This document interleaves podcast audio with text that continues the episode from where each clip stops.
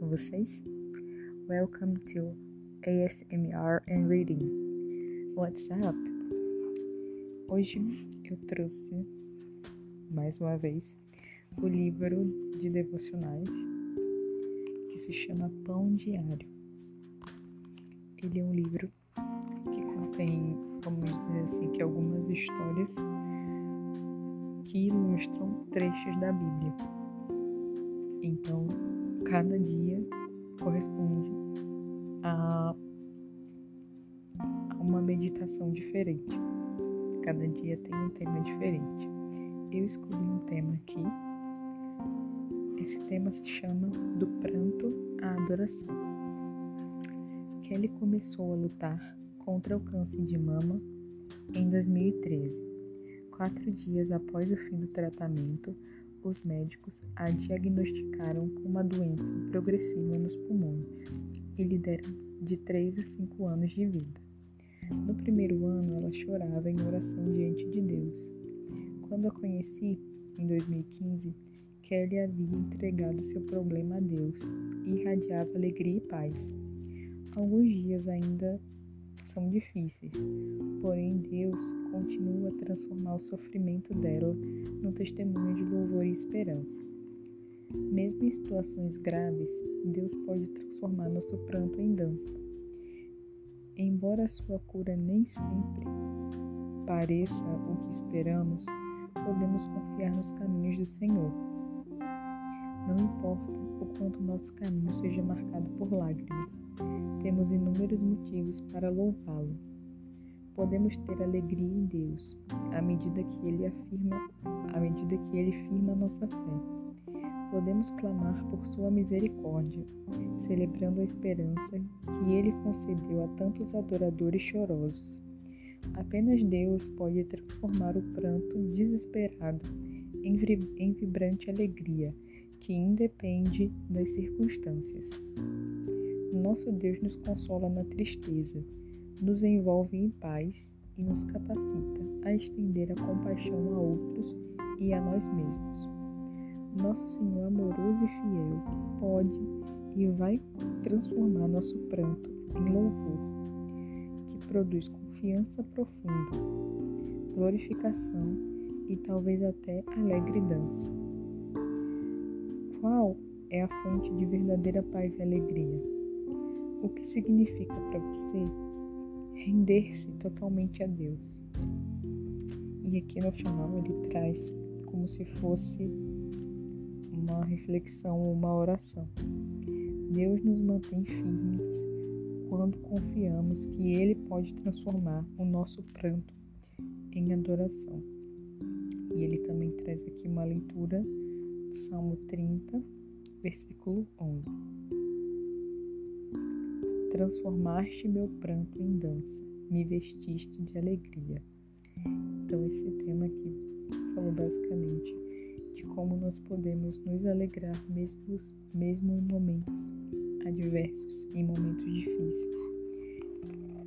Saber que Deus está no controle das situações, que não adianta nós nos desesperarmos, nós tentarmos fazer da nossa forma tudo já foi pré-determinado por Ele. Esse tema foi bem interessante. Vou pegar aqui um outro tema para a gente meditar.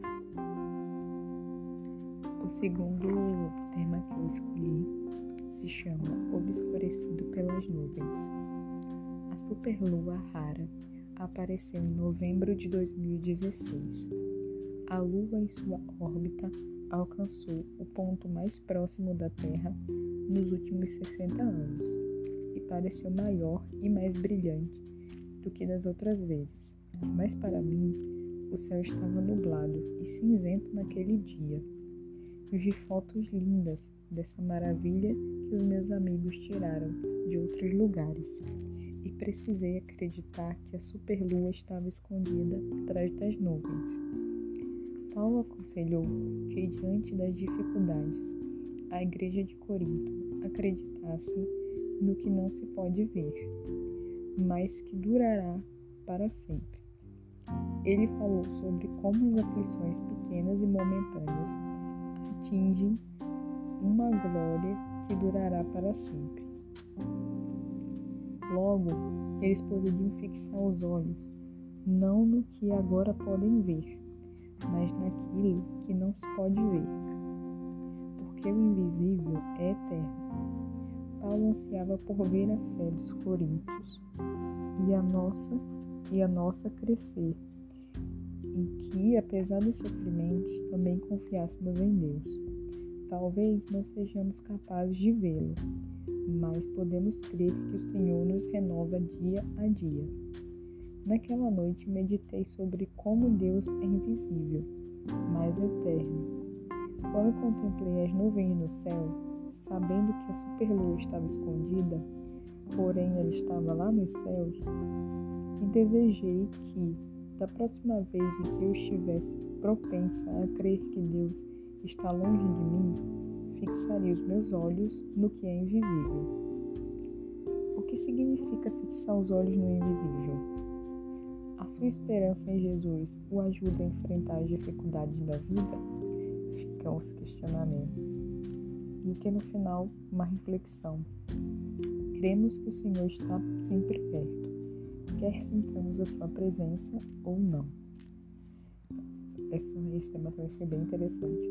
Ele falou também de como nós precisamos crer mesmo não vendo as coisas acontecerem que muitas vezes Deus trabalha de forma que nós não entendemos.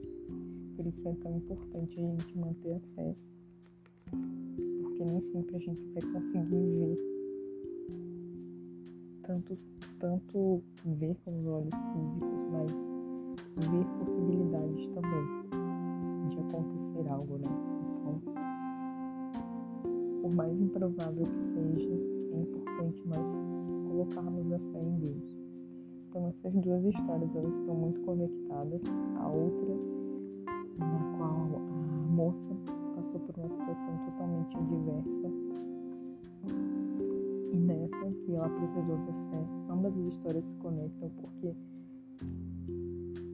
as duas estão em quadros, vamos dizer assim, que improváveis, tendo que acreditar em coisas que não são visíveis que, humanamente falando, não estão ao alcance delas.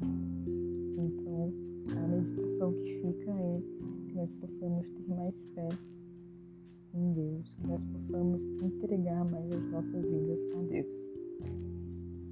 Esse foi o episódio de hoje, um devocional para a nossa meditação. E é isso, espero que vocês tenham gostado. Até o próximo episódio. Tchau, tchau.